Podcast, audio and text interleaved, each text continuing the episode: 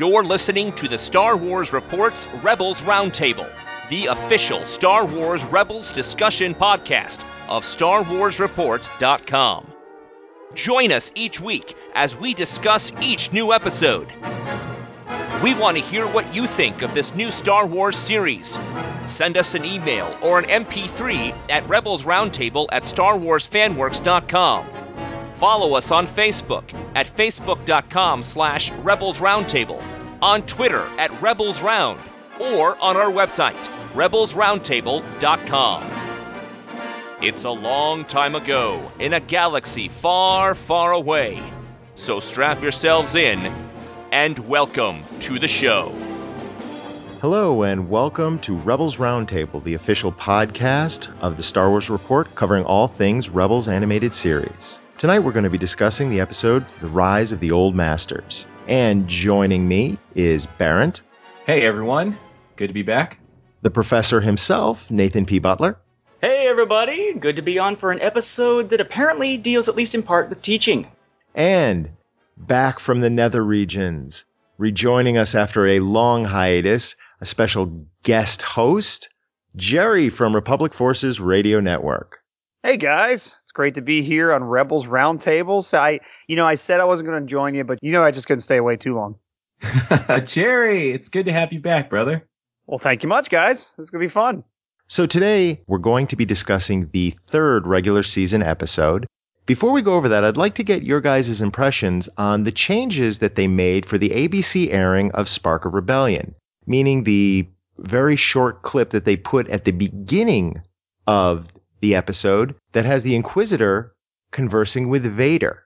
This was something that was given a lot of press on different message boards and on the internet, and it was touted as kind of a big deal. So after seeing it, what did you guys think? Was this something that they needed to add? Or did you feel that it maybe even kind of slowed it down? You know, I did not get to see that clip because I assumed that it was going to be at the end of the show because that's when they introduced the Inquisitor.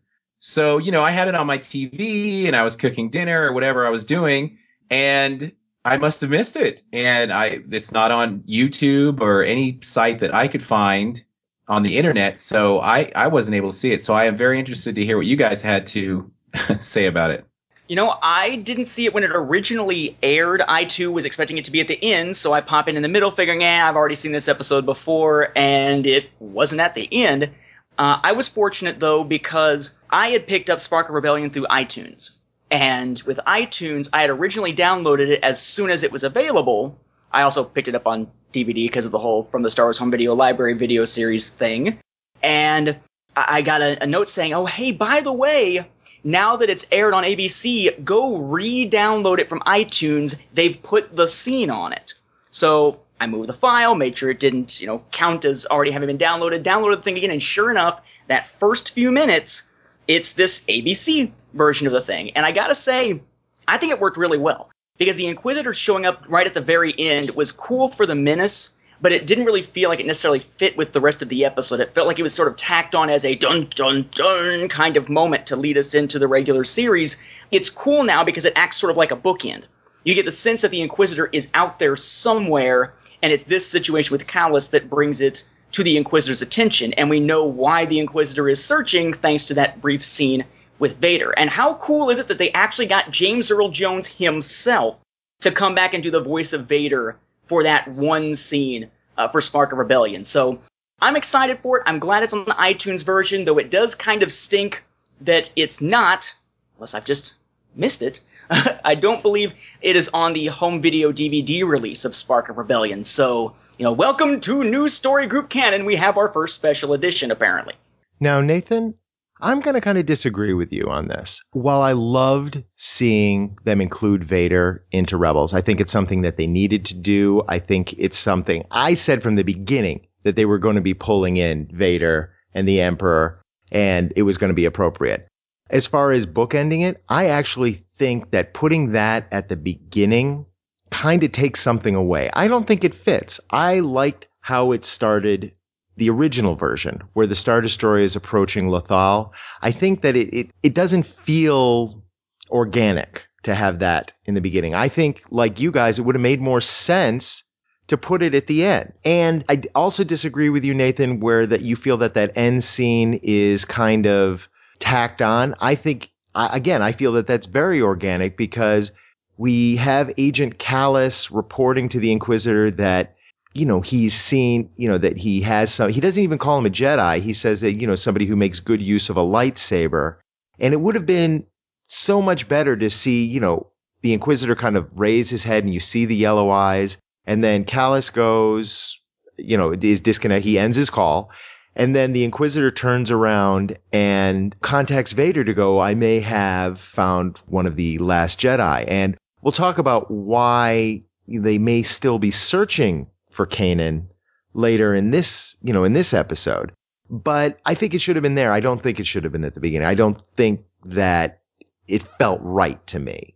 Well, oddly enough, like Nathan, I, I, am getting these shows through iTunes. So the moment you asked the question, Jonathan, it occurred to me that I never went back to find that file. Because you're right. If I go, I happen to have my iPad right next to me I opened it up, I turned that episode on, and there was the scene. Microphone's muted, it's 56 seconds long. I just now watched it for the first time. And I dig the scene. Now, I couldn't help but to notice that Vader's helmet looks very McQuarrie-ish. And I don't know if that's just because of the way the, the holograms coming across and, and, and everything, but it doesn't look like a normal Vader helmet, which based on Revenge of the Sith, you think it would have. So maybe that's just me imagining things, but I think I agree with you, Jonathan. I think it would have been better if the Inquisitor had disconnected with Agent Kallus and then went straight to Vader with the information. And that was more of a, you know, tie into the reveal of the Inquisitor at the end of that episode versus him popping up at the beginning. Either way, it's a really cool scene. And I'm thrilled that there's going to be a Vader presence in here. And I hope it's going to be down the road. You can't play this hand yet, but I hope down the road that he physically shows up. And I will say, from the the standpoint of, we were talking in a previous episode about how we were wondering, you know, how many episodes are going to show up with uh, some kind of space sequence at the beginning to sort of mirror what happened in the classic trilogy. And Jonathan there mentioned the whole opening of Spark of Rebellion with the Star Destroyers coming to Lothal. And yes, they do, but it starts with that shot of the abandoned tower that Ezra's using as his home, and he looks up as the Star Destroyers are coming down. With this new Vader scene, we actually have a space Star Destroyer sequence as the opening of this chapter of Star Wars. And I think that, even without Vader himself being in it, to have that space scene as opposed to it all being seen from Ezra's point of view on the ground, while it may take away a little bit from that opening feel of Menace as an episode, I think as an opening for the chapter of Star Wars now made up of Rebels, that works as kind of a cool beginning point to connect with the films. Okay. Well, on to the episode. And I think all of us have been really eager to go over this episode. The internet buzz on it has been very, very positive. Everybody's saying that this is the best episode that Rebels has done so far. And well, I'm before I give my thoughts, I'm curious to see what each of you think about this episode. And as our guest, I think it's only fair that we ask Jerry his impressions first. Well, uh, since I'm not a regular on the show, obviously, I'm not necessarily watching these episodes each week and keeping up. I, have actually sort of binge watched this whole series, you know, three episodes of it. I watched Spark of Rebellion when it first became available on iTunes, but these the last three episodes I've actually watched back to back to back. And I guess to address the very first point you made with the internet buzz is the best episode. I suppose that's true. I mean, of three, I, have actually enjoyed the entire series so far. I've had no eye rolling moments, you know, just to kind of give everyone sort of the where I'm coming from since this is my first uh, time sharing perspective. To me, there's been no eye rolling moments. There's been no moments or, or even complete episodes out of three that have caused me to really question this series. I, I think it's got great potential. I'm really enjoying it so far. And yeah, this this episode kind of feels like, hey, just three episodes into it, we're already really getting into the meat of what the series is going to be. We've got the uh, Padawan training going on. We've got our first encounter with the Inquisitor already happening. You kind of feared that they might have done one of those things with the Inquisitor and the uh, the rebels here to where the Inquisitor shows up at the last minute and they just took off and they just keep just barely missing each other, and you really don't get the confrontation until later. So I, I really enjoyed the fact that boom, out of nowhere, we've got Kanan, Inquisitor facing each other, and it, it's go time. So I really, I really enjoy that aspect of it. I mean, we'll talk more of the points. I don't think the episode though was particularly strong in terms of the plot. It was sort of a kind of an underwhelming plot of how all this happened, and we'll get into the whole thing with Luminara. But yeah, overall, I think it's setting up the tone nicely. I agree with you on some points, but I really enjoyed this episode uh, for the fact that Filoni and crew are able to merge together the prequel era along with what he's trying to do here is really kind of cool as a fanboy to think that Filoni is trying to use some of the things he's used in the Clone Wars and bring them into this new series, into basically the classic trilogy, original trilogy era. And I thought it was pretty cool. I like the fact that they did use the Inquisitor, and I like the fact that the Inquisitor is much stronger than Kanan. And if you're going to have a superhero story or a hero story at all, it's always better when the villain is much stronger than the hero, and the hero has to find a way to defeat the villain anyway. So I like the fact that he is not, as Jen would put it, a mustache twirler, kind of how we describe Grievous on previous shows in Republic Forces Radio. I mean, this guy is awesome. And I have some questions about the Luminara thing that we're going to get into, just exactly how things worked uh, with her being dead, but we'll get into that. But I, I think that this show was great. And it does bring along the plot of the entire series, is we know that these guys are not afraid of going against the Empire and doing what they think is right or to help a friend. So I liked it a lot you know, I have to agree with Barrett. I think this time around, I love this episode. This is one, as soon as it was out, uh, I immediately hopped onto the Star Wars Timeline Gold's Facebook page and said, folks, this is what Rebels needs to be. It had the humor in the episode quite a bit. I had the character development for the characters, especially when it comes to Kanan and Ezra's relationship, and a little bit more about how they feel about each other and the Jedi training. I introduced the Inquisitor in a way that he's not just that individual having conversations about Kanan. He is now on the scene as things are happening. Uh, we get to hear uh, the great voice acting going along with the characters. I've been looking forward to uh, bringing that voice actor finally into the series. And what a bait and switch, but a cool bait and switch, right? We see the previews oh look, Master Luminara is back. How are they going to pull this off with her in this era? Is she going to go off kind of like Obi Wan? Is it going to be something where she must die by the end of the episode or by end of the season? What's going to happen? Wow, great. Now these characters who are supposed to be the underdogs have a freaking Jedi Master from the Jedi Council with them, but not so much. Got a nice creepy moment, which again a little bit odd in how it worked. I had some questions as well. I had to go to at least a little bit of a, a, research on it through the different episode guide bits that you can get on StarWars.com and all. But overall, I mean, it had pretty much everything I would want to see in an episode of Rebels. Even had a cool cameo in that we got Brent Spiner, aka Commander Data, coming in as the senator who breaks in with his Rebel transmission. So, best one of the series so far, which isn't saying much because there's only been a handful of episodes um, but if this is what we can expect to see from the series, it's going to be great. It's now set a new benchmark, I think, uh, that all the future episodes are going to have to live up to when we get the next filler one, like Fight or Flight, and compare it back to this one. Okay, now it's time for me to give my impressions. Now, while this episode had a lot that worked for me, there were a few other things that didn't work for me. And I felt that in some ways, you know, we had some of those whiplash moments with the tone the beginning, I understand what they were trying to set up with the training of Ezra by Kanan, and we really get a sense of how inexperienced Kanan is as a teacher and how almost uncomfortable in the role he is. And we'll talk about it. There, there were a couple of things that happened there that really kind of took me out of the episode because I couldn't believe that anybody would do that.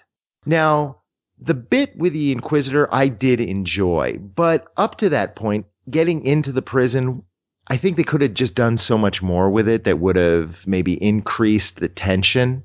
I think this would have been a really tremendous two part episode. And I think that it suffers from feeling a little rushed at points. on to the good points, I think that the introduction and the way that they're handling the Inquisitor is phenomenal. I like the voice acting. I like just the fact that he exudes menace. And it's almost like, I suppose the first time I watched it, I, the Inquisitor almost seemed like a spider toying with his prey. And that, that's the, that's the vibe I got from the Inquisitor. But on to the meat of this episode. We started off as Kanan is training Ezra or continuing or starting to train Ezra in, in the use of the Force. And we get this scene where Ezra is perched on top of the upper turret of the ghost, you know, much like we saw Luke in Dagobah trying to balance and, and concentrate and use focus. However, instead of doing it in a swamp where when you land, you, you know, it, the ground is a little bit givey because it, it's squishy ground, they not only do it on top of the ship, they do it on top of the ship in flight. Is Kanan a sadist? What exactly is he trying to do? Because, you know, we see it and Ezra almost dies.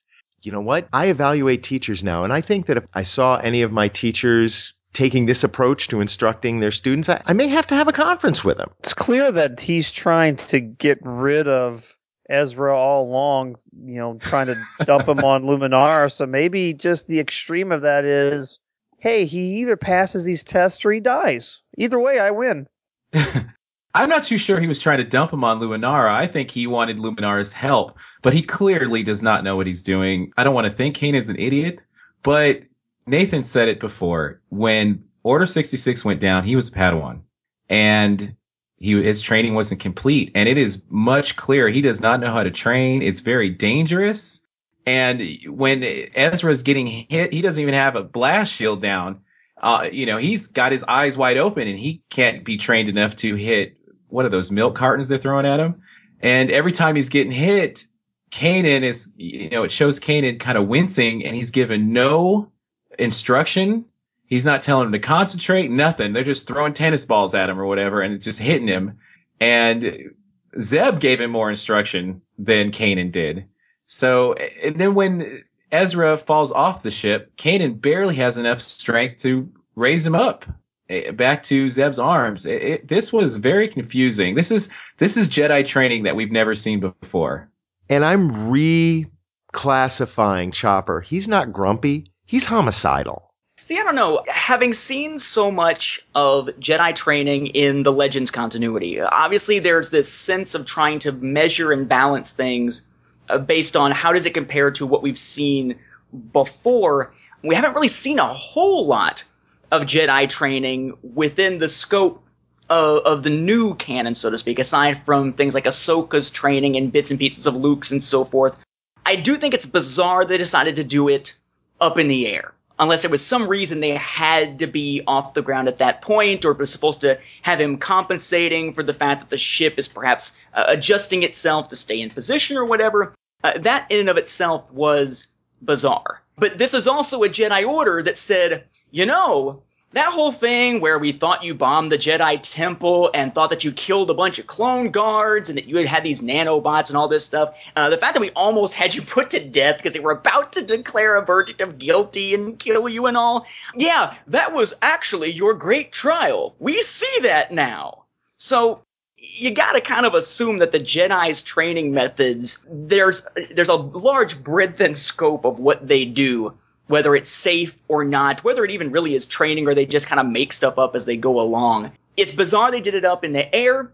Chopper should have been told to stop before he knocked Ezra off of the thing. This feels much more like Sith training than Jedi training. But a cool sequence would have made more sense for it to be on the ground, but I can see why from the standpoint of just making an interesting episode, they decided to put it in the air so that he could have the falling off and pulling him aboard type of moment of peril okay, well, I I just keep thinking it's a really good thing that you know they didn't run into a tie patrol while they were doing this because I could just see swooping in Hera bank sharply and all th- all four of them go off. They have plenty of trash to throw at any incoming tie fighters. Very true, but the other thing, Kanan's ability to pull back Ezra, that also took me out of it because that that seems like a tremendous ability to, to be able to reach that far, grab a falling object and, you know, a falling person in this case and pull them back.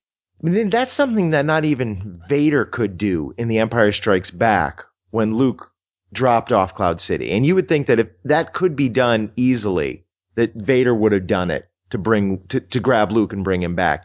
So it just, it seems like Kanan's skills, Kanan's abilities are inconsistent. As we'll find out later, the Inquisitor hands him his, hands him his tail when they're dueling, but Kanan is still able to use force levitation to to hold the Inquisitor against the ceiling to save Ezra. And he's able to do this, but he's not able to do other things. I mean, maybe we could write that off as because he's had, you know, his training was incomplete. Maybe he has skills in some areas and is lacking in others. But again, when he was able to do that, which again, tremendous feat, I, I didn't buy it. It's funny you say that, Jonathan, because one of the things that I felt about that scene was is that at first I thought it was unrealistically amazing that he could reach, oh, I don't know, let's say a thousand feet to grab him blind. But then when he was just trying to hover him over the landing so that Zeb could reach out and grab him, that at that point you think that'd be the easy part. Now I guess you could argue, yeah, at that point he's pretty fatigued and he's been holding him and carrying him that whole time. But then you're right.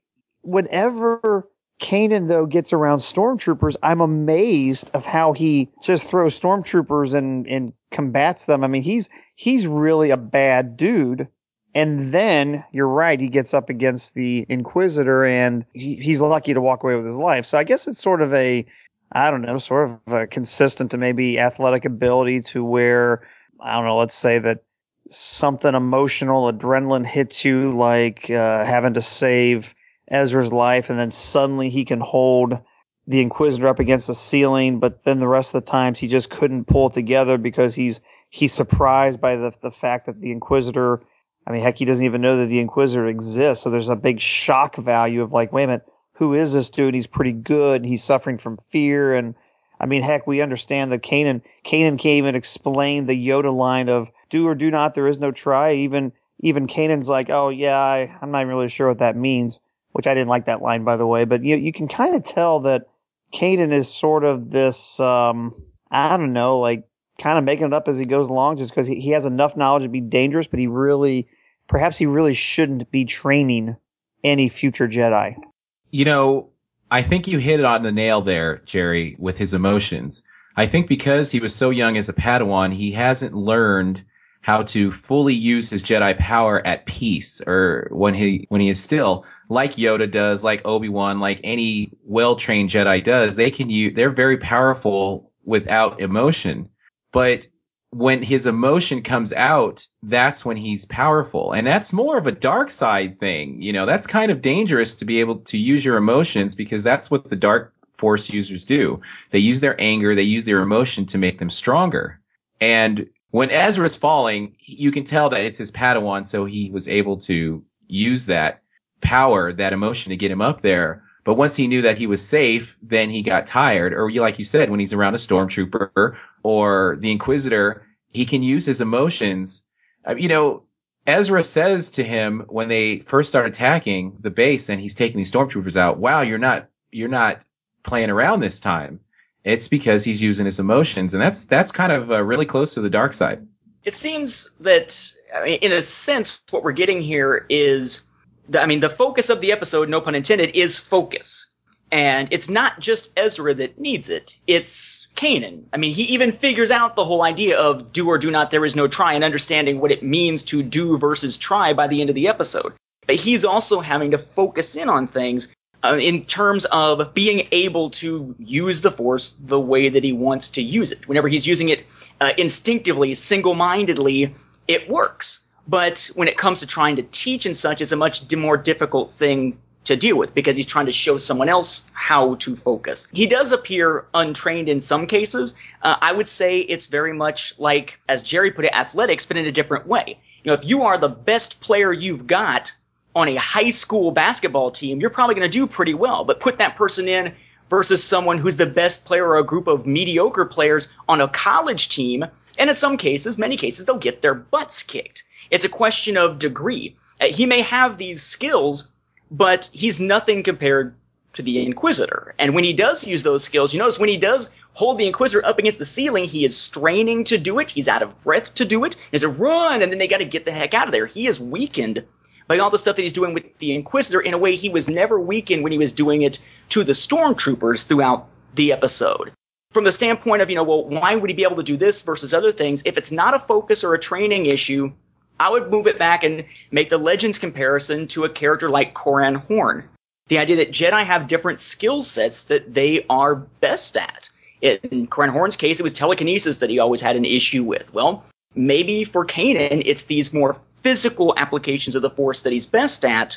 But when it comes to things like using it to focus in lightsaber combat to predict movements that are coming at him and things like that, maybe that's one of his weaker areas. We don't really know enough about his training, which we will get, by the way, in the Marvel series, Star Wars Kanan the Last Padawan coming soon, um, that is going to kind of flesh that out. But for now, we don't really have enough to go on other than the fact that he's got these abilities.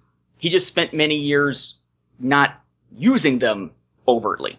But that's about it. And we can't forget that the fact that Kanan never finished his training. And You made a good point. You made me think he was what we would have referred to back in the Clone Wars as a war Padawan. He got his training when there was a war going on. And I think a lot of his skills, a lot of his training probably centered around the martial skills as compared to some of the other Jedi, which was more the, the mediation, the, the introverted, the, the more peaceful skills. And I don't think that he was ever tempered, that he ever he he ever learned, you know, he, he learned how to do it, but I don't think he necessarily learned when to do it. I mean, a perfect example is just the the the violence that he sometimes exudes. It's not something that we've typically seen. The, the, that aggressiveness, we, we don't see it from other Jedi, even in the, the traditional or the, the new continuity. He is walking I mean, again, and I'm drawing from the the Legends canon here and and the information that we have from that. So they could have all been changed. But the way I interpret it, Kanan is walking a very, very fine line between light and dark. And I'm wondering if he could tip either way. And the idea that he is training a Padawan and especially a Padawan who is been through the experiences that Ezra has been through and, you know, is as old as he is without getting some of the early training. We, we've seen what happens with that.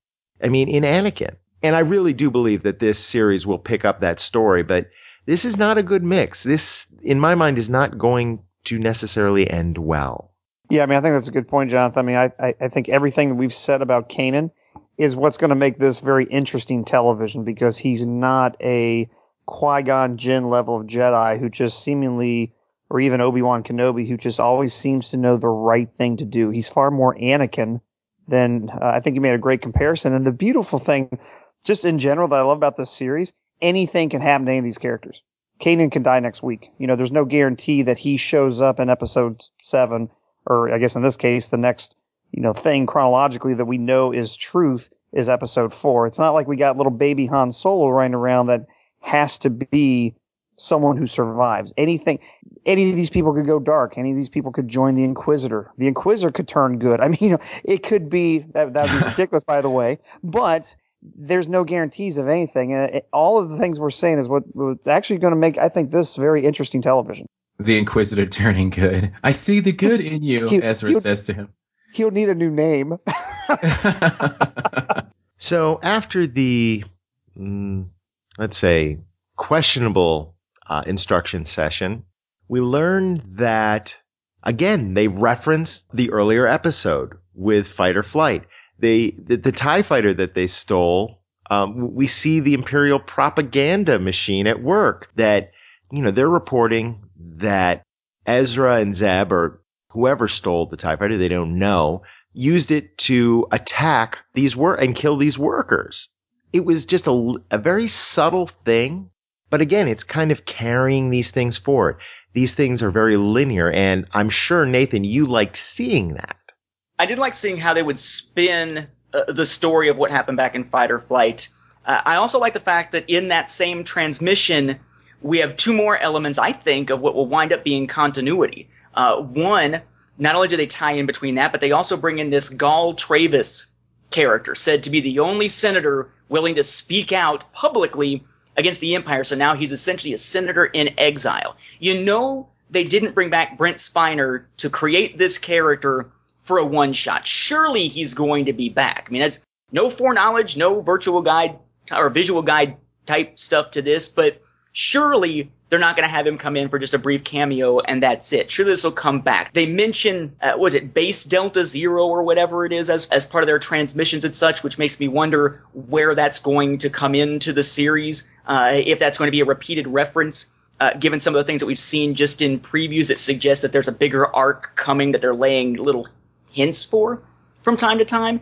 And by the time that transmission is over, not only do we have the rep- the reference to Luminara, which of course sets the rest of the episode in motion, but they reference the fact that she's being held in the Stygeon system, and the prison she's going to be held in is the exact same prison that held Darth Maul in Darth Maul, Son of Dathomir, which is of course based on unproduced season six Clone Wars episodes and the only Dark Horse Comics comic to be carried over from Legends continuity, where it's there with the Clone Wars stuff, into story group canon or whatever you want to call it now with the Clone Wars. So very cool to see that location being referenced and then used within the episode. Uh, it would have been continuity between the two series. Now it's continuity broader because now it actually includes the comic adaptation by Jeremy Barlow of those unproduced episodes. This little transmission scene had a lot going for it in terms of linking things together. You know, I'm glad you brought that up. Back to the base Delta Zero. And I'm not a hundred percent sure, and I'm sure that our listeners can fill me in if I'm wrong.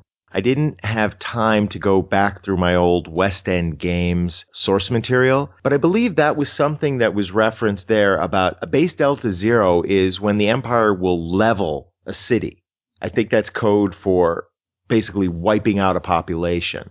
And when I heard that, I I liked it. We're seeing so much more of the Empire. In the original trilogy, we saw the Empire as just this big force and it was all military.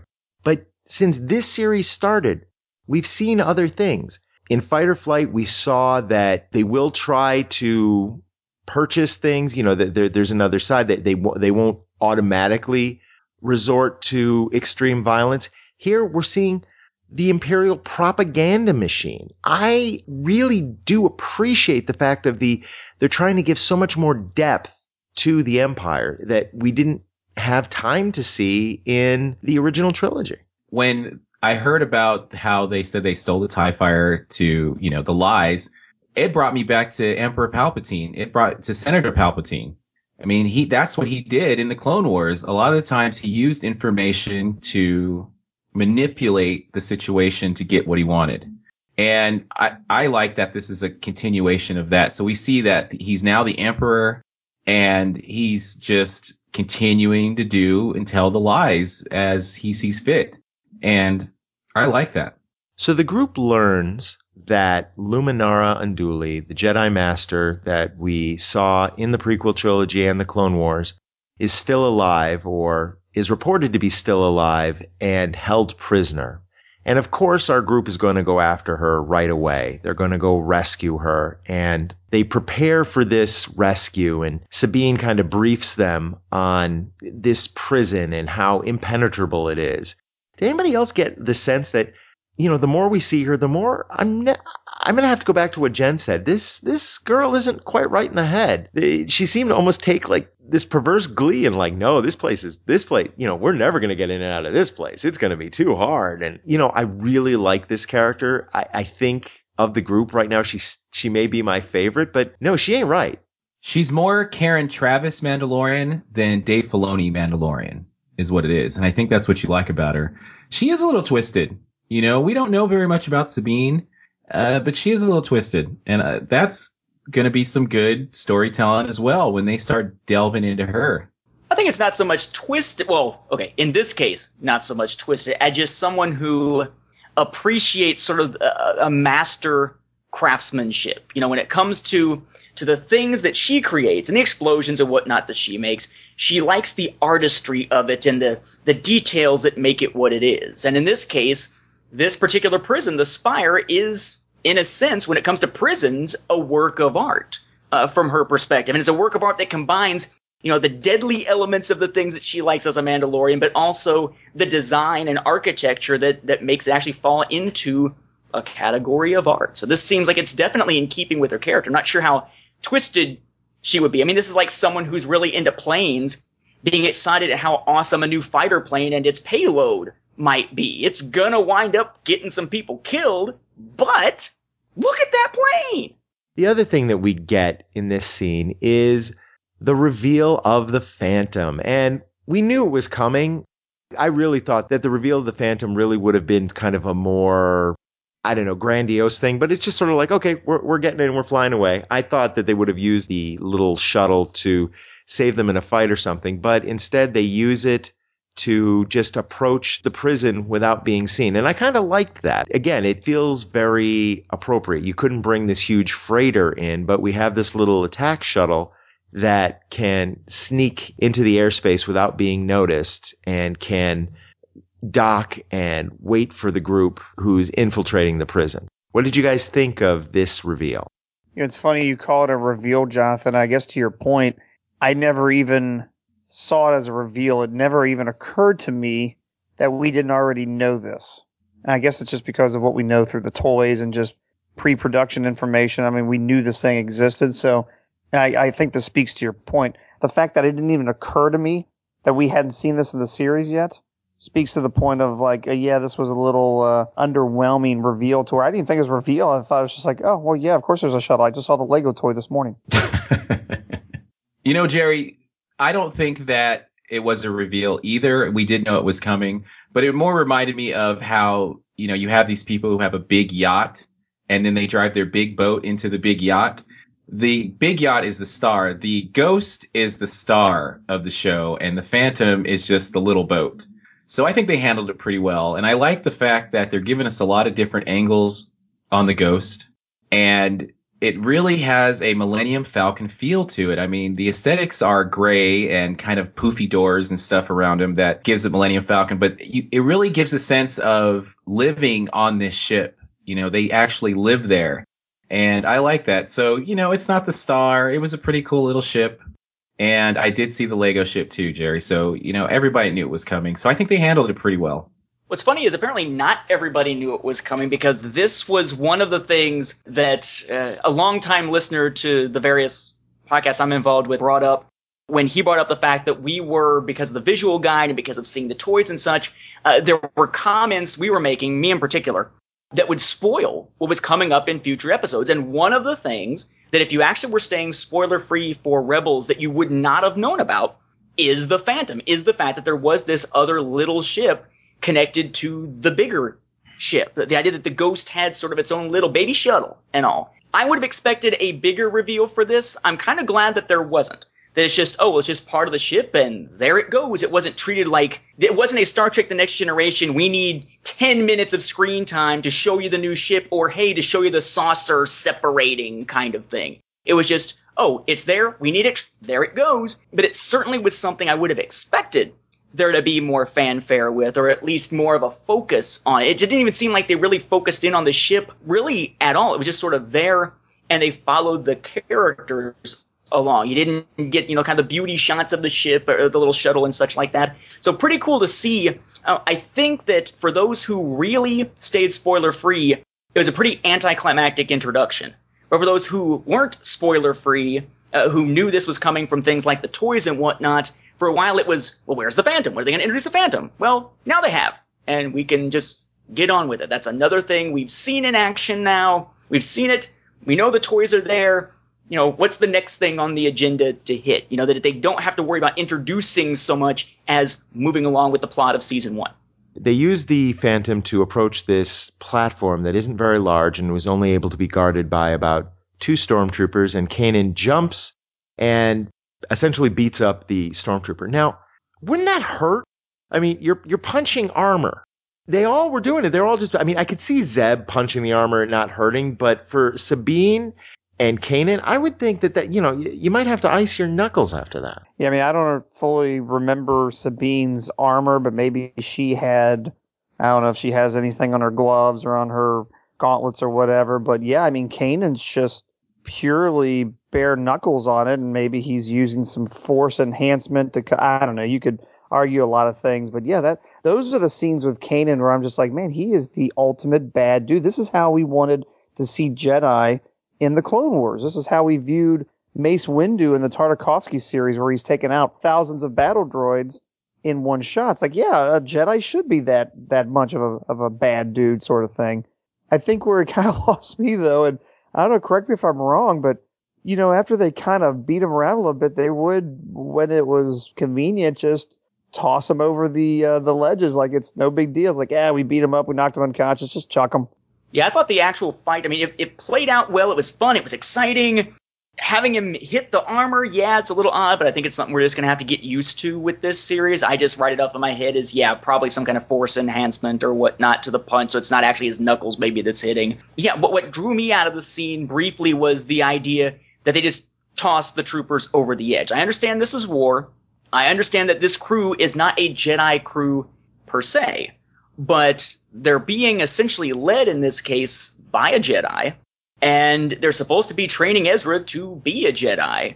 And yet, when they have the choice of knocking out some of the troopers and just leaving them there versus throwing them to their deaths, some of them wind up getting thrown to their deaths. And it's in keeping with sort of the Han Solo vibe of the team but not necessarily the Luke Skywalker type vibe that we might want to see from the Jedi crew. It's almost like Anakin showing up aboard the ship in Voyage of Temptation, stabbing the guy through the chest and saying, "What? You know, he was going to kill you, or he was going to blow up the ship." You know, it's it's that kind of moment. Which from this crew, I'm not sure whether we should expect this type of thing more often or not. I mean, I, I get the fact that if you leave ten stormtroopers on the platform, they eventually wake up and come after you. And heck, I don't know, maybe the gravitational pull on this planet is such that they landed nice and softly. Or maybe the rocks don't hurt their armor as much as the punch do. You know, they did leave two sitting up, you know, kind of standing up. It's kind of hard to stand up when you're knocked out, but they did leave two there. I think that the ones they threw over the ledge, they had to, you know, they, or they only really needed two to sit at the door to act like they're still there. You know, this is, this is war. And you know the the stormtroopers if you give them a chance they'll kill you like you said jerry you can't leave them hanging around so i didn't see it too much. It didn't shock me as much which may say more about me than anything else. I really did like that they propped those two stormtroopers up, and you see it's just in the background Zeb trying to like prop him up, and he slides down and he props him back up again, so anybody looking it'll it'll just look like they're they're still guarding. But the other thing, and this just goes back to my role playing game days, is Kanan was throwing their blasters over too. He was like grabbing their blasters and chucking them. And and wasn't it in Spark of Rebellion that they were stealing crates of these blasters? You think they just hang on to them? I mean, I know when we played our games, we we would collect as many of those things as we could and sell them on the black market. But that's neither here nor there. The other thing that I think it, it would have made more sense to me when they're infiltrating. They had all these unblemished sets of armor. They could have Kanan, maybe not Ezra, but at least Kanan could have donned a set of armor and probably gotten in there with, with a lot less uh, attention being paid to him. You know, they could have done a Luke and Han on the Death Star. And so our group enters the prison and I really liked that Ezra, every, everybody on that team has a job and and they call on Ezra to to break in to the prison to open the door. It's not something that Kanan, Zeb, or even Sabine can do. They need Ezra to do it. And then they get in, and Sabine is the one that basically slices into the network to figure out where Luminara is. Again, it feels very organic. It feels very much like what a team would be everybody has their job, everybody has their specialty, and they all work well together. They play off each other. It's another thing that I think this series is doing really well. You can almost see Filoni in the meeting room where one of the writers brings up, Hey, let's bring Chopper off and Chopper will unlock the door, something that R2 would do. And Filoni says, no, no, no, no, no. Chopper wouldn't do it. You know, he would say no or whatever. Let's let's have Ezra do it. It's almost like you can see that happening. That they're really thinking this stuff through. And I agree with you, uh, Jonathan. I really like it that they all have a a set of skills, and that's the reason they're on the team. And Kanan may not be the best strategist, but he knows how to use a, a set of skills, and I think that is very Jedi-like. The only thing that occurred to me though about that was this team obviously operated quite a quite a while, I suppose, for at least some amount of time before Ezra showed up. So who did that job, you know, three weeks ago before he joined the team? I was actually kind of surprised that Ezra had such a I don't know, maybe a high profile role of like, oh crap, hey Ezra, get over here and hack into this. It's like, well, who did that before? Why is Ezra suddenly so essential? It's good if you want to give him a job because hey, one person's going to focus on this, one person's going to focus on this. But in that in that scenario, they are just stuck until Ezra walked up to and, and, and did that. Unless he was just better at it than Sabine. Maybe Sabine or somebody else would have done that job, but Ezra, being the little thief that he is, you know, just was better. I'm gonna bet money it was gonna be Chopper because that's the same little R2 stick that R2 uses. It was just a handheld version, but I would assume that it was Sabine as well. She'd probably just blow it up, and they're, you know, maybe they didn't want that this time. I did like, I mean, again, that sort of little pyromaniac aspect of Sabine when they're in before before they get to the landing platform and Zeb goes, "We're going to need a miracle," and Sabine's like, "I got three of them," and she hands out these little bombs. I, she's nuts, but I, I, think I love her. And you know, th- this group plays off each other so well. They're in they're in the turbo lift, and Zeb and Sabine are like, "Oh well, gee, I, I really hope that he doesn't decide to change the plan again." And Kanan's like, "You know, I'm standing right here," and they're both without missing a beat. Yeah, we know.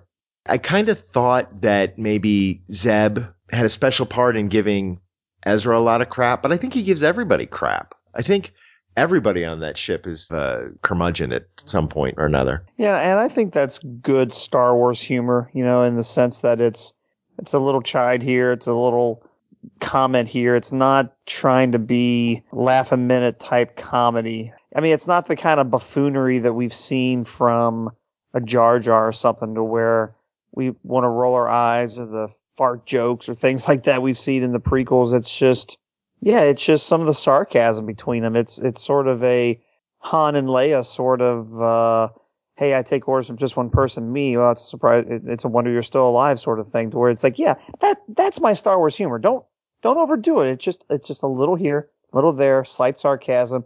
Ha ha ha! It's kind of funny. Let's go blow something up.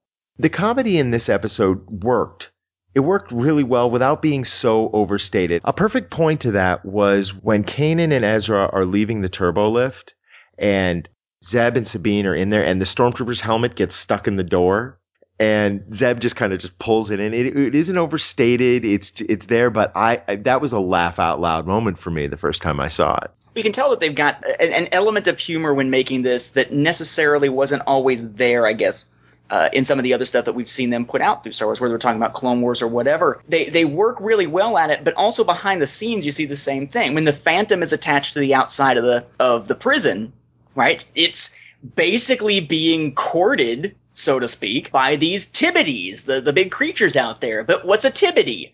It's they're they're saying out TBD because in the script it said to be determined TBD, and they never got around to naming them, so eventually they became Tibidies. The crew seems to have that that humor, not just in front of the camera, so to speak, in the actual writing what gets produced in the episodes, but they seem to be having fun with it behind the scenes too, which bodes well, I think, for keeping the uh, the, the sort of sense of adventure and original trilogy fun that these episodes have relative to what could become of the series if it gets too bogged down in that the, the prequel trilogy and, and prequel trilogy humor vibe that really was you know, it has its place, but it was very different than that original trilogy feel. You know, when I saw those eh, those creatures, I was immediately taken back to well, the first couple of episodes of Clone Wars. There was, I think it was Ambush, where Yoda was these little baby animals that we then found in the Malevol- the second episode of the Malevolence trilogy what were they called? The Neebray things, these these giant space animals that the Y wings had to fly fly around.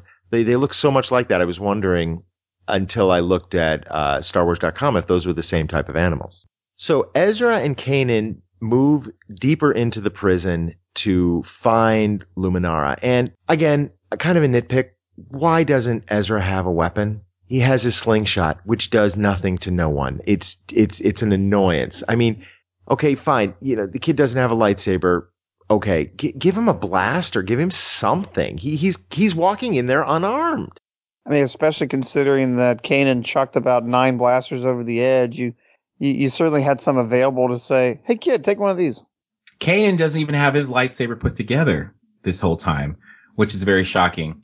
I just assumed that he would have his lightsaber going as soon as they broke in. It, it's still disassembled by the time they get to Luminara's cell.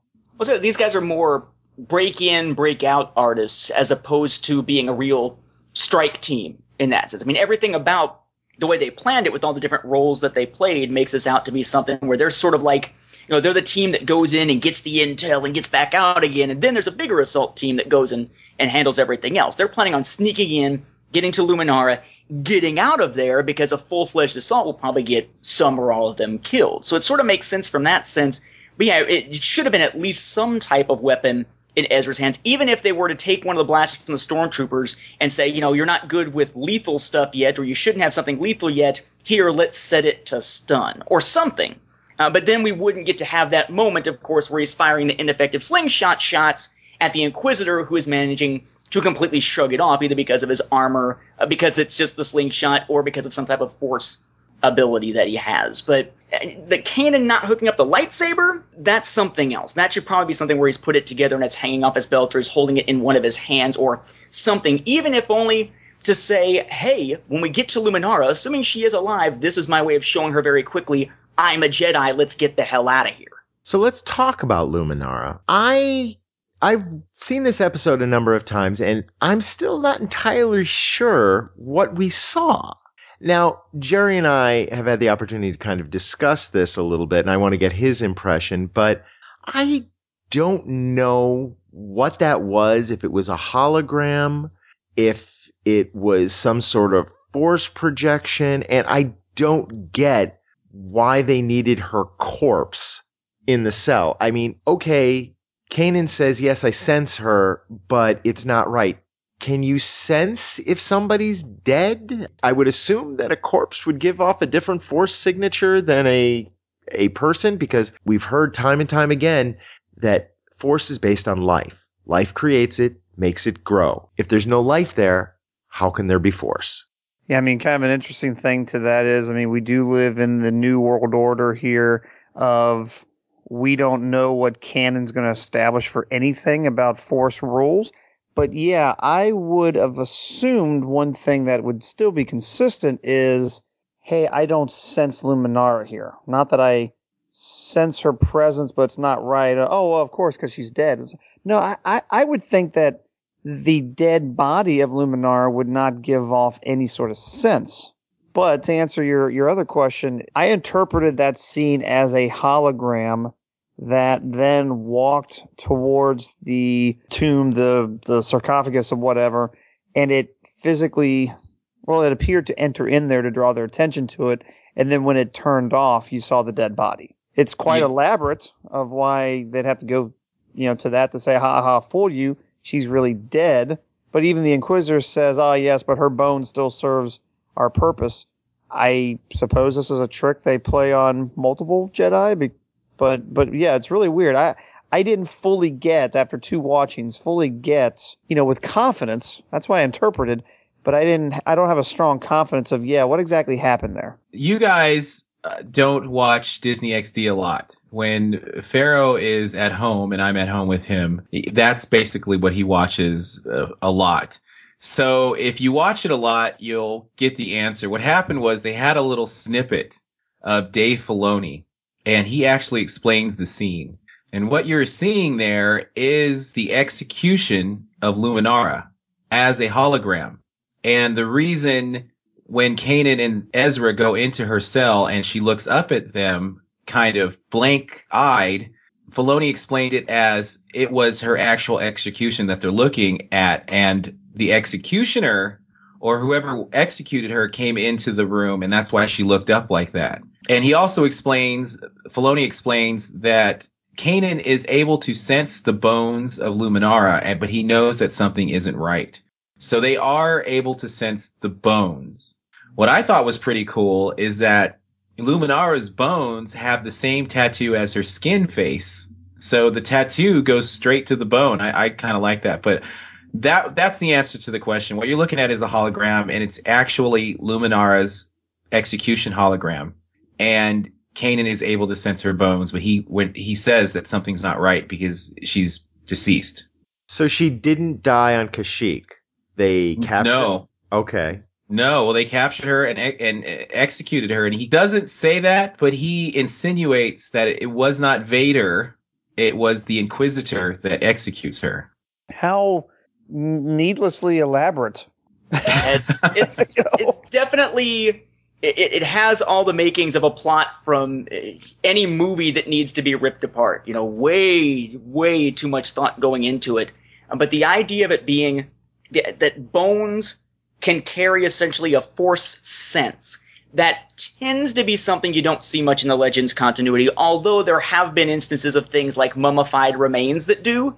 And here this basically is a sarcophagus with mummified remains. I'm not I wouldn't say that it's odd with the whole tattoo because it doesn't look like that's actually her bones. It's she's mummified. Some of the features are gone, some of the features are still there, including things like the lips that you wouldn't see if it was fully bones. So you've got this sort of mummified version of her. Maybe there's some midichlorians perhaps still in the tissues that haven't entirely died off and gone back to the living force or whatever. Um, but the idea that that sort of could act as a marker that he can sense her, like for instance, he can't just reach out in the force and sense her anywhere in the galaxy. Maybe nobody could. But when he gets there, there's this sense of her being there, but a wrongness to it that would make sense for it to be a body, if mummified, etc., cetera, et cetera. The fact they had to use the little hologram thing, that was a little odd.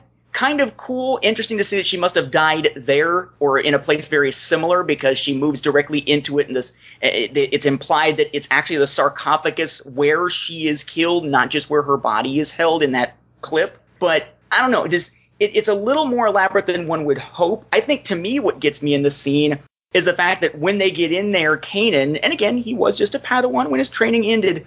He's noticing that it's Luminara and something is wrong, but he's not able to discern when just a few feet away that the sense he's getting of Luminara is coming from this container right nearby versus coming actually from what he thinks is Luminara there with the hologram. You would think he'd be able to look at the hologram and recognize that there's no life force coming from it. It's elsewhere within the room, unless that's just part of his blanket something's wrong type of sense that he says that he has. Either way, though, an awesome bait and switch because we expected Luminara to play a bigger role here uh, from seeing the previews, and it turns out, of course, that she's already dead. And Legends continuity, she was dead. She died on Kashyyyk in the comic adaptation of Revenge of the Sith. Her fate, thanks to that scene being removed and only being there as an animatic, I think it is on the Blu-rays for Episode Three, has left her fate sort of up in the air until now. So we find out sort of what happened to her, and at the same time get a great bait and switch in the process. I like it, even if it was a little hard to to follow without Filoni having to come out and explain everything. I agree with you guys. This was needlessly elaborate, and it kind of goes back to the idea that I had that this would make a great two parter. That they could have maybe gotten up to this point, and when the Inquisitor enters, that would have been the perfect cliffhanger for a two parter.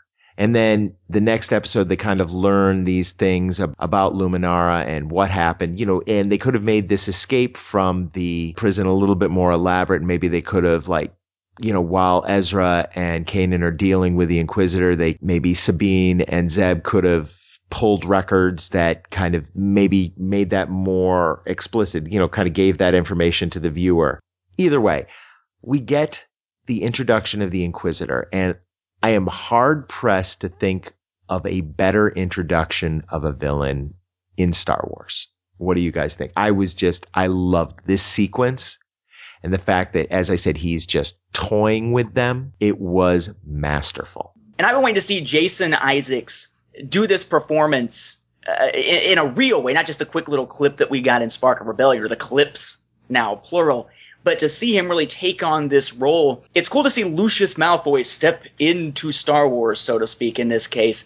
I, I think actually his performance here is the one thing that makes me sit back and say, that the thing with the elaborate trap and the hologram and everything, as ele- needlessly elaborate as it was, still kind of fits. Because this is someone who seems to take pride in his work and the artistry of it all. He's sort of the aloof Uh, almost if there was such a thing within the dark side as nobility, he's someone up there looking down on the vassals and the serfs. He comes in, he, he shows his knowledge very quickly in terms of being able to interpret who Kanan is, who his master was, uh, Depa Billaba, of course, which we know from a New Dawn, but I guess others wouldn't have known, based on his fighting style, uh, being able to essentially switch tactics in the middle, right? He's sort of playing that the satanic, you know, I will make you a deal thing with Kanan. and when that's not going to work, fine, he'll make the deal with Ezra and just sends Kanan flying back in order to switch tactics. He really is someone who seems that, that unflappable, aloof, powerful character. The only thing that seems to make it so that they're sort of focusing on the aloof side and less on the effectiveness side is the fact that it seems as though, in many respects, uh, when it comes to Star Wars villains and needing to catch our heroes, it's much preferable to stalk slowly and cool than it is to actually run fast and catch them. It's the Jason Voorhees effect. Exactly. Yeah, I mean, by the way, just to go back to a, a quick point, I I say needlessly elaborate in the sense that it was needlessly elaborate considering the few seconds it got on screen time. If they tell us more about this process, I mean, hey, maybe that sarcophagus was draining force energy from the body and the Inquisitor, we're going to learn later that the Inquisitor is harvesting it or that the Emperor has got some project where he's harvesting it and, and we learn a lot more about it. If it pays off down the road, then I'll give it a nod. To your point on the Inquisitor, yeah, I think the introduction of the Inquisitor was was fantastic. I think uh, too the scene in just a few minutes it was very successful in making me afraid for the heroes. I actually felt very quickly that the Inquisitor could snuff them out at any moment. I think that whole thing where he said, "Hey, you must have trained under so and so," that was so awesome. He that instantly gave him credibility that he is probably slewed many Jedi, or that he he's got some street cred that he knows the Jedi, he knows their fighting style. He's probably cut down a few. And the fact that Kanan was like, "Well, yeah, how'd you know?" That that really was a clever way to give him almost instant credibility of being the third baddest dude in the galaxy. I am so glad that the Inquisitor is not the Son. because when they first uh, put out these promo images of the Inquisitor, he looks so much so similar to that character, the Son, from that terrible, terrible episodes, from those terrible episodes from the Clone Wars, that I was so scared that this was going to be the same character or a version of that character. And he is so not. A, this is a Sith Lord. I know they're not calling him a Sith Lord, but this is a Sith Lord. He has studied the Jedi. He knows their weaknesses. He knows how they fight. He can trap them. He was not scared. He was in control of that entire fight until up until the end, and they just kind of got lucky to escape. But there were so many times in that cell where he could have just lopped off Kanan's head.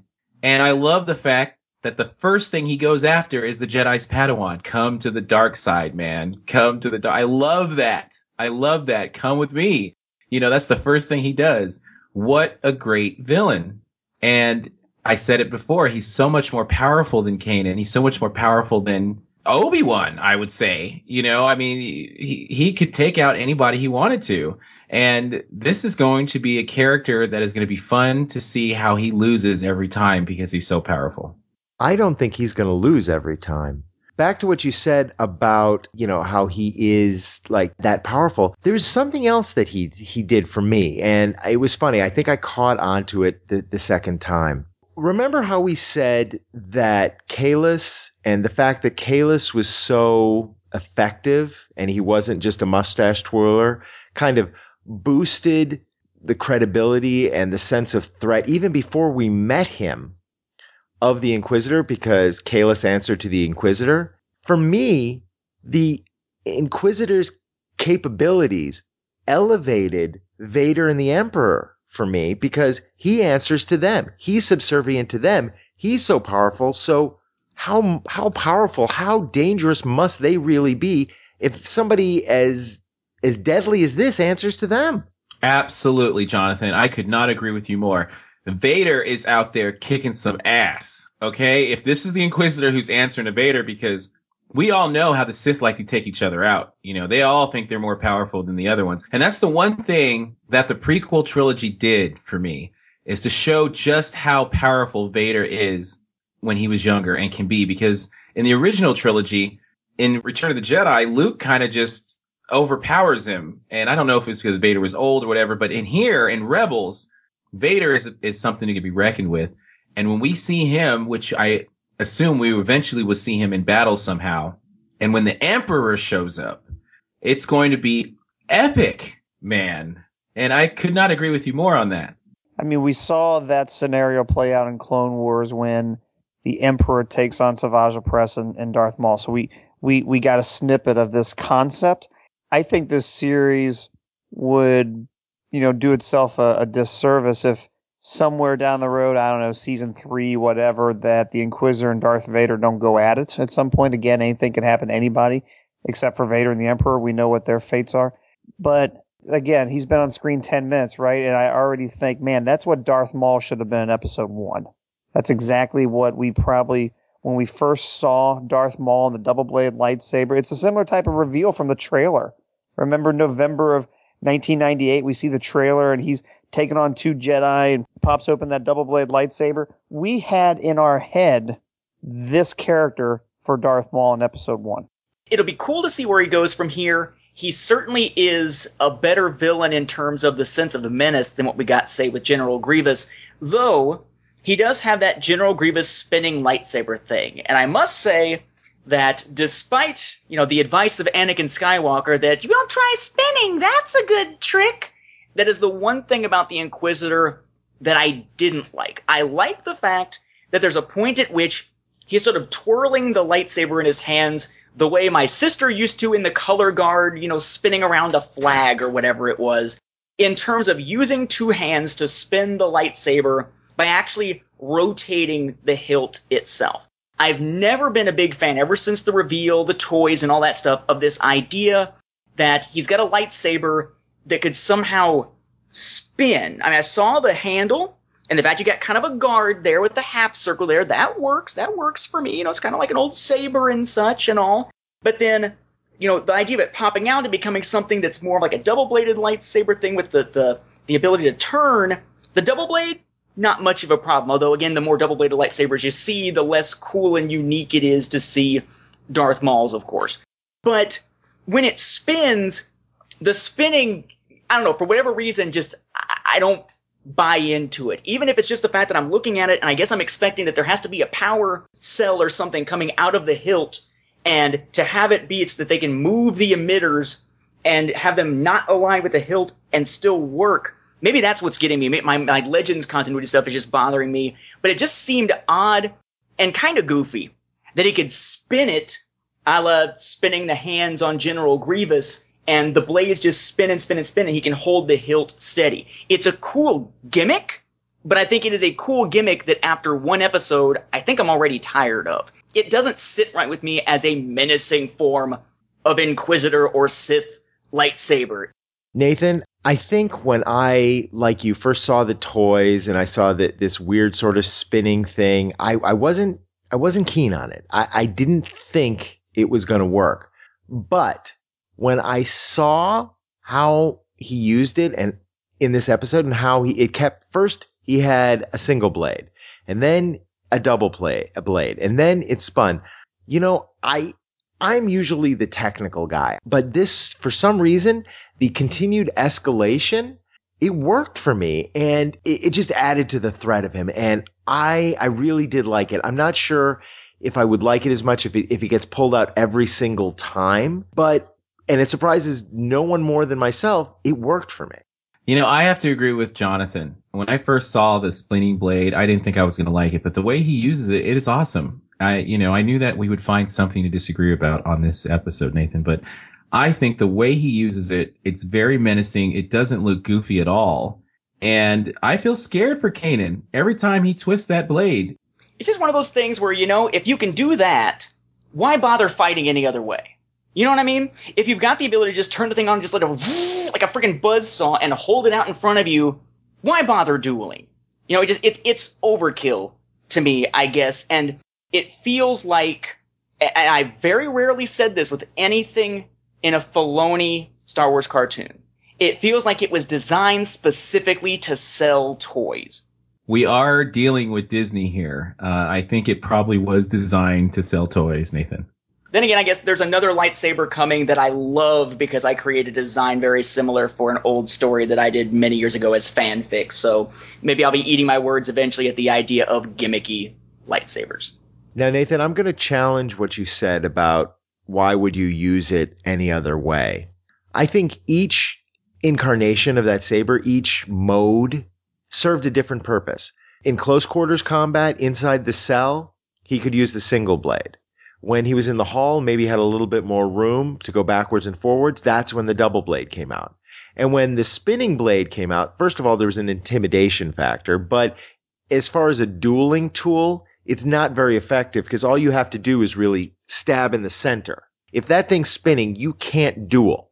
But what you can do and what he did, and I thought was a great use of it, is you can throw it and it can spin and it, it becomes a very, very deadly weapon. Except lightsabers have been thrown plenty of times, including double bladed lightsabers, at least in Legends continuity, without needing it to have that spinning apparatus. You just throw it so that it spins and you're fine. It doesn't really need that apparatus to do it. And I guess I guess to me it's the same thing, same problem that I have anytime that I'm watching episode three and Grievous breaks out the spinning blades. You know, I'm just going to do like a saw blade thing as I walk toward Kenobi thing. If you can really do that, why not position all the Grievous's arms in a certain direction, spin the blades so they don't touch each other, and just let him walk through the clones and kill them all? I don't know. For whatever reason, that type of thing, whether it's Grievous or the Inquisitor, it's always felt out of place and doesn't fit with me in the idea of this being a sword mastery thing. This is someone who's skilled in the art of the blade and so forth. You know, uh, this blade is an extension of you and all this kind of stuff. To just say, here, let's press the easy button, staple style. I think it goes back to a psychological intimidation. As I said, I don't think that the spinning blade is a very effective weapon, especially when dueling somebody with a saber. But I think as an intimidation factor, I, I think it, I think it would work wonders. And it wasn't very effective as a throwing weapon anyway. I mean, Kanan just hits it like a baseball right back to him. So but I did like the fact that when Zeb's trying to hold the blaster open for Sabine and Ezra and Kanan to jump through, he jumps into the hangar right before the Inquisitor, you know, and it closes in the Inquisitor's face. He's kind of sitting there smiling, and then the lightsaber comes right by Zeb's face. Zeb has never seen Kanan use a lightsaber like that before. You could tell, or else he would never have been standing there. So I thought that was pretty cool. And I did like the little little jokes. Does your saber do that? Yeah, yeah. Speaking of joke, as we're rounding out things in the episode here, as cool as the sequence was with the Inquisitor in there and the danger it presented and the multiple offers and the slamming of Kanan backwards and Kanan kind of using all of his might, what he had to be able to, to allow Ezra to escape and all. May I say that this episode went even further in showing us that, that Imperial stormtroopers have no aim whatsoever. They're morons because in the final sequence after they've gone together you know, you know let's combine our strength and lift it up the door and they're on their way out with the, the phantom coming in and the tbds coming down with them the stormtroopers are just firing away and the heroes aren't dodging for cover or anything. They're basically standing right there waiting to make their move and the stormtroopers are blasting away and not hitting squat. That I think is going to be the thing about the Imperial Stormtroopers that, yeah, it was goofy in the films, but to have that be the case for the entirety of this cartoon series is going to strain credulity big time, especially after we saw so much with the effectiveness of the clones back in the Clone Wars. They were there's no way they were shooting actually in the direction of the characters throughout that entire sequence. Roger, Roger. no, I think that is definitely something that they're going to have to deal with in this. I've read different things. Actually, this is pretty bad. I'm getting this from the collectible card that was included with the Subway uh, bag that, that you get with the kids' meal. On the card, it says that because the empire is expanding so quickly, that unfortunately the quality of their their troops, the quality of their stormtroopers has suffered. And as kind of a, a look forward to next week, I think we're going to see what some of the problems with uh, the stormtroopers and why they're getting maybe some of the lower quality is. But overall, I think this episode worked really, really well. And before we close it out, I, I do think it's worth mentioning the, the, this kind of continued strain on the relationship between Ezra and Kanan. And even though they did resolve it, I think it was something we, we kind of glossed over earlier that Ezra sees Kanan's desire to have Luminara be his teacher as a rejection, as an abandonment, while Kanan sees it as he doesn't feel he's worthy. He doesn't feel he's a good teacher. And I really, even though they, they kind of resolve, resolve it by the end of the episode, I see this as something that's going to be a continual issue is Kanan's basically lack of faith in himself and based on the way he started things at the beginning of the episode, probably rightfully so. But th- this continued strain, the Inquisitor made an offer to Ezra and Ezra initially rejected it. But if Kanan continues to be this ineffective, I wouldn't be surprised if Ezra becomes tempted. Yeah, I mean, I think Ezra's obviously the uh, the point of view character for the for children, so I, I doubt we'll ever actually see that. But it will be a really good plot point throughout the series of Kanan's effectiveness as a teacher. I think they, I don't know, I, I felt that it wasn't. Uh, I mean, I, I I don't know how old Ezra is, but I think even Ezra should have been able to recognize the difference between no, he just doesn't want you anymore versus, hey, he wants you to get a better teacher. I think that was clear. I think the concept was ridiculous from Kanan's perspective of, hey, Luminara's been locked up since the Clone Wars. Let's go free her and she can teach you. Yeah, that's the first thing she's going to want to do. You know, if you go go rescue her, that's you know, oh hey, great, yeah, I'll, I'll hang out with you guys and teach this kid. I mean, I think the whole concept from from Kanan's perspective was actually a lack of maturity of even think that if Luminara was alive and well, that I don't know if that would be the priority for her versus maybe connecting her back with other Jedi masters or what have you. But I don't know. We get a sweet moment at the end with them playing catch. Well, I think one of the sweetest moments was the Jedi, the Jedi, I wouldn't even call him a master, but the Jedi and the Padawan raising the door together and them working together to get that bay door open so they can escape. I mean, that was pretty awesome. I like seeing that, that they were able to use the force together to solve that problem. And they gave me chills, you know, uh, when they had the, the camera pan from the back, they turned their arm from uh, palm to, to lifting up was pretty cool. They do need to get rid of Ezra's backpack though. I mean, his backpack serves no purpose. Uh, I hate it. And I hate even more than that little slingshot thing he gets. You know, they even see him, they even show him throwing a little slingshots at the stormtroopers and when the redesign comes for Ezra, I will be more than happy. But to your point, Jerry, he is not going to go to the dark side. I mean, he is a pure heart, even though he was a thief. He will not go to the dark side. But I'm not so sure about Kanan. We may have a story where Kanan gets tempted. I think the relationship between the two it plays out in a very human sort of way. You take the fact that Ezra is an orphan. Everyone that sort of has been there for him is gone no parents. We don't know exactly what the circumstances are for the parents, but no parents whatsoever. And if we go back to something like A New Dawn and Ezra's Gamble, we find that there are people on Lothal uh, who are his friends who are now gone, thanks to things like the Empire coming in and trying to take the family's land and whatnot. He really has been on his own for a very long time.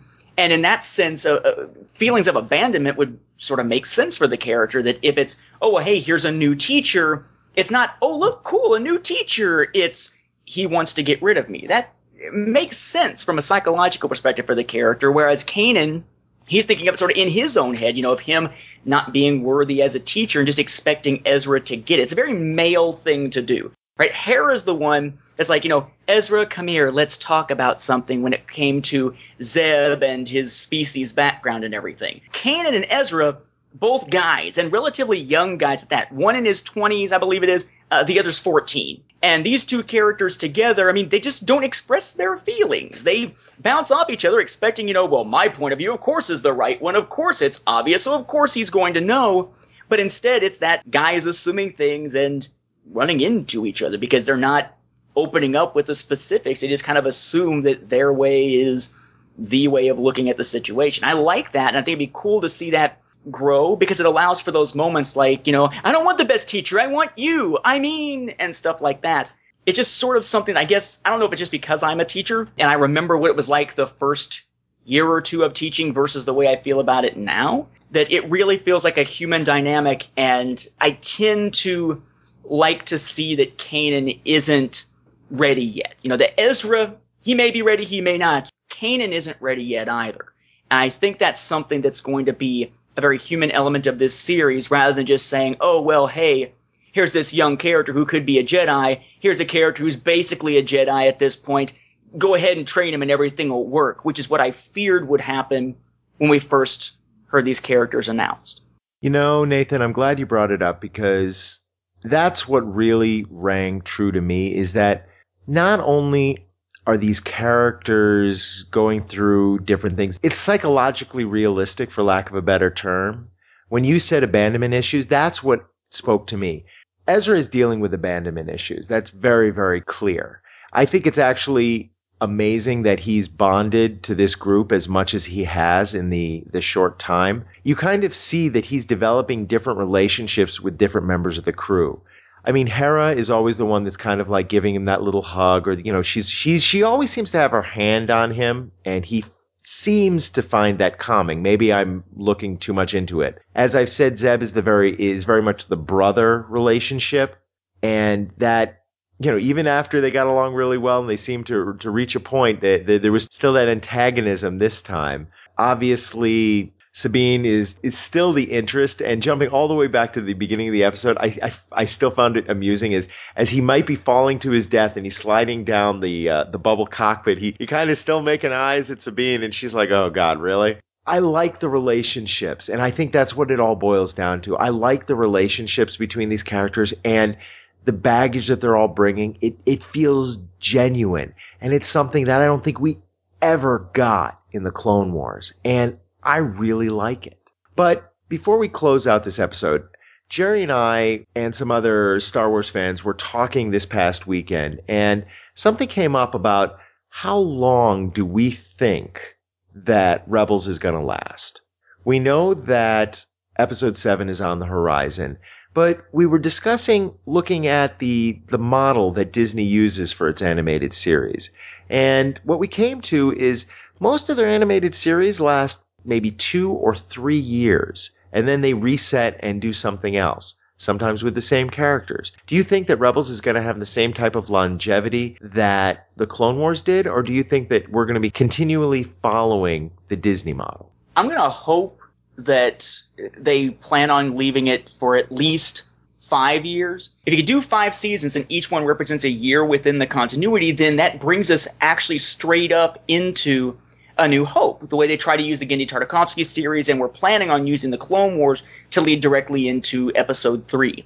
Uh, the fact that we have minor spoiler alert, I guess, in trailers for what to expect from the season, there's a reference to a five year plan for the Empire when it comes to how to seize more of the galaxy and such, it seems as though maybe this is Filoni and company saying, you know, we've got a five year plan, at least for this series. We have broader arcs being planned, and maybe they're using the lessons they learned from Clone Wars to do it. Uh, but I am definitely concerned when looking at the Disney model of doing things and the way that the ratings of season one so far are being interpreted uh, that this series may not be able to last long enough to really fulfill any kind of broader arcs if that's what they're aiming for. This could be Babylon 5 getting cut off at season 4 without TNT to step in and give us more. Yeah, I mean I I think one of the things that triggers fear for me is maybe not a good example when Marvel's Avengers Earth Mightiest Heroes sort of like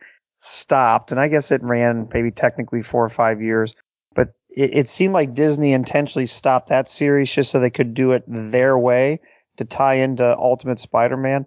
And I think Ultimate Spider-Man's already in its third season. I don't know if there's any plans to shut it down. So I don't know if the two or three season rule is necessarily applicable. I mean, the non-adventure series, I mean, I guess Phineas and Ferb has been on for years and, you know, some of the other shows they do will go, I guess, untouched as long as their ratings are good. So I, I think this is actually a, a place where you almost have to just stand back and say, man, I, I really don't know what the Disney approach with Star Wars is. I, I can't even venture a guess if it's a a two year series until they repackage into something else.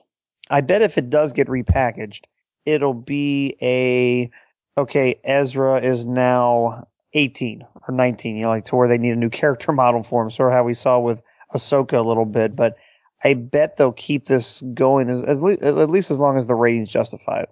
You know, I would assume Disney would be smart enough to realize you don't want to have a Star Wars film.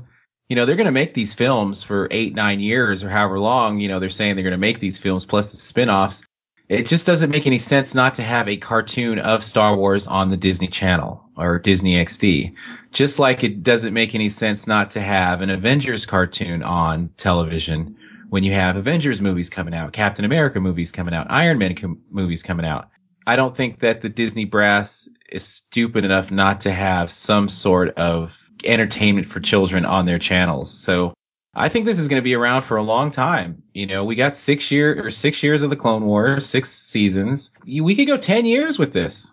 Barrett, I think you're right that Disney will have some sort of animated media that is going on at the same time as their movie media. The thing is, is I'm wondering if they're going to switch to something that directly links to the movies. And that's where I'm concerned if we're not going to really get longevity with Rebels. I mean, are they in two years when, or I mean, right now, maybe just a little over a year when episode seven comes out, are they going to want something that takes those characters or has to do with that, that movie to really support that? And that's kind of what I'm wondering. I'm not sure that episode seven is going to need that kind of support. I think it's going to fly on its own. The way that some of the things that are coming out for episode seven, and I won't spoil it for anybody, but it's a lot darker than Rebels is. So I don't think that would be appropriate for children on their Disney channel. So they're going to have to keep Rebels around for a while. And that's, I think that it's just my opinion, but that's what I think. Yeah, I, I think you're going to see different types of support. I think, and I'm with Jonathan. I think if, um, well, I, I'm really with both of you guys. I think there will always be a Star Wars series, but is it like Transformers on like the Hub and Cartoon Network? You know, they they revamp Transformers every two or three years. It's animated, then it's Prime, and then it's uh, heck, I don't even know what the the new series are called, but they repackage it and redesign the characters a little bit or bring some theme into it. They, you know, give it a little bit of a uh, of a change. So I think XD will always have something Star Wars, and the support's going to be different. You know, in movie years, it's going to be to complement it in off movie years, if there are any off movie years. I guess though maybe early on will be some, but there might be some support to bridge the gap or to kind of keep the interest going so that when the, the next movie comes up, the kids are still into Star Wars. You know, who knows? I, I, I think it is what I hope to happen, Jonathan, is I guess if I was running running the shots at uh, a Disney run Lucasfilm, I would have Rebels run through episode seven and then create some series that bridges episode seven and eight. And if the same characters play into it, great. If not, heck, who knows? Maybe they could have multiple series. I, I, I don't know what they could sustain. Time will tell. I guess one thing I want to kind of get at, Nathan, you mentioned the ratings. What are the, what do we know about the ratings so far? You kind of, you made your statement earlier as if the ratings aren't going so hot so far. You know, I'd have to pull up some of the articles that I was reading, but yeah, they they haven't been what was expected or what was hoped for. I guess is what the issue is, and it doesn't seem as though there was a, an upswing in it in comparing to other things that Disney has done. I would. Uh, there's been some great articles done on it. None of them were mine. I've just had a chance to read some of them, and it seems as though the ratings have not been what one would hope for with it. You know, e- even taking into account the fact that you have people watching it early on Watch Disney XD, you have people getting it off of uh, media like iTunes and such, and the fact that it's on Disney XD instead of a regular Disney channel that a significant portion of cable providers don't have available. It's just not been where they've wanted it apparently, particularly with the demographic that they want. Of course, it's also late at night on a school night. But for, from the standpoint of tying this, uh, of needing something to tie into episode seven, I would say, who knows that what we're seeing right now isn't a tie in to episode seven? I mean, they've had things that sort of hinted at that before in some of the interviews with people involved in the production staff, though whether it's that's just them, you know, kind of being cheeky or if they're actually meaning, hey, you know, watch out, you might see a connection between this and the films that are coming up. I think back to an image making the rounds on places like Facebook and whatnot of Adam Driver, who's in episode seven, uh, at his picture alongside Ezra. I would buy him as an older Ezra, maybe. So who knows what we're going to see? It's it's one of those things that time will tell, but hopefully the series will live long enough to let time tell, as opposed to to ratings uh, or low expectations driving it off when it's much stronger now at the beginning than Clone Wars ever was at the beginning. Well, again, it's another case of wait and see. Anyway, I want to thank you all for joining me tonight. As always, it's a really good time discussing these with you, and you always help me look at things a different way. Barrett, Nathan, again, always good to talk to you. Jerry, thank you so much for being willing to join us tonight. It was great to have you back. Oh, hey, I had a blast. This is uh, this uh, takes us back to the good old days. Well, until next week, guys, talk to you soon. See ya. See you, see you next week. Catch you next time. Thank you for listening to this episode of the Star Wars Report's Rebels Roundtable. Rebels Roundtable is hosted by Jonathan, Barrett, Jen, Nathan, Mark, and Dan. Interact with us online at facebook.com slash Rebels Roundtable or on Twitter at Rebels Round. Also, be sure to visit rebelsroundtable.com when looking for an episode directory of the show. The Rebels Roundtable team is proud to carry on the legacy of Venganza Media's Republic Forces Radio Network podcast. We invite you to visit RepublicForces.com's archive section to hear many of the team members' thoughts on the Clone Wars, droids, Ewoks, and the Clone Wars micro series. And check out Star Wars Beyond the Films, the official expanded universe podcast of StarWarsReport.com, which you can find among the Second Airborne Division podcast network at StarWarsReport.com. Star Wars Rebels and all that the Star Wars universe contains is the intellectual property of the Walt Disney Company, and no infringement is intended. Star Wars Reports Rebels Roundtable is copyright 2014, all rights reserved. It's in keeping, I think, with the not rebel, but the uh, uh, what am I looking for? Sort of the the out. What's the word I'm looking for? Fuck. Not that one. Yeah, not that one. Exactly. It says, um, okay, okay, I got it. Or buffoonery, s- sort of comedy like we've seen with the Jar Jars and uh, what was the little frog guy in the Sunny Day in the Void? What was his name? Colonel. Anybody? Meebur Gascon. I'm trying to block that out, actually. How could you not remember Ebergaston? Gast Gaston? That was his name. Gascon.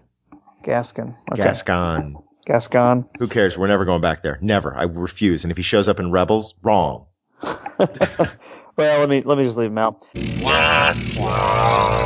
Oh, Jerry, you don't know how my heart pity patted when your sweet, sweet voice came on the, the microphone because Jonathan didn't tell us. All he said was, it's going to be a mystery guest. Ooh, oh, oh, oh, oh, oh.